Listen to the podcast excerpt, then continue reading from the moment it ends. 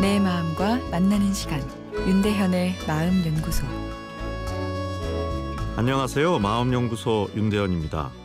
오늘은 5학년 딸 때문에 고민이라는 청취자의 사연을 소개해 드립니다. 5학년인 딸과 1학년 아들이 있습니다.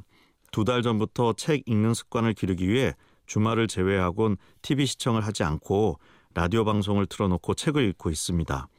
아이들한테 부모가 책을 읽고 있다는 모습을 보이기 위해 저도 책을 읽고 있습니다.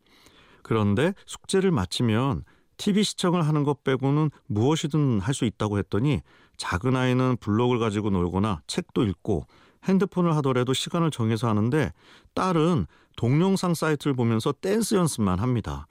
또한 주말이 되면 매주 친구들을 만나러 나갑니다. 보통 오전 10시에 나가서 오후 6시쯤 들어오는데 들어와서는 하는 일이 또 댄스 동영상 보는 일입니다. 어제는 자기 핸드폰이 보이지 않는다고 동생한테 화내는 모습을 보고는 저도 참지 못하고 잔소리를 했습니다. 외출 금지와 핸드폰 사용 금지라는 벌칙을 주었고요. 이게 방법이 아니라고 생각을 하면서도 어떤 식으로 해야 하는지도 몰라 답답합니다. 자녀에게 잔소리를 하게 되는 것은 자녀를 사랑하기 때문입니다. 그러나 사랑을 잘하기 위해서는 잔소리 전에 상대방의 마음 정보를 파악하는 것이 먼저 필요합니다. 상대방의 마음 정보를 파악하기 위해서는 자녀의 입장으로 내려가 공감하는 것이 필요한데요. 일단 책 읽는 습관을 길러주려는 노력은 훌륭합니다. 아, 그러나 1학년 아들과 달리 5학년 딸은 슬슬 사춘기 저항이 시작될 때입니다. 좋은 것도 부모가 하라고 하면 싫은 것이 정상인 나이인 거죠.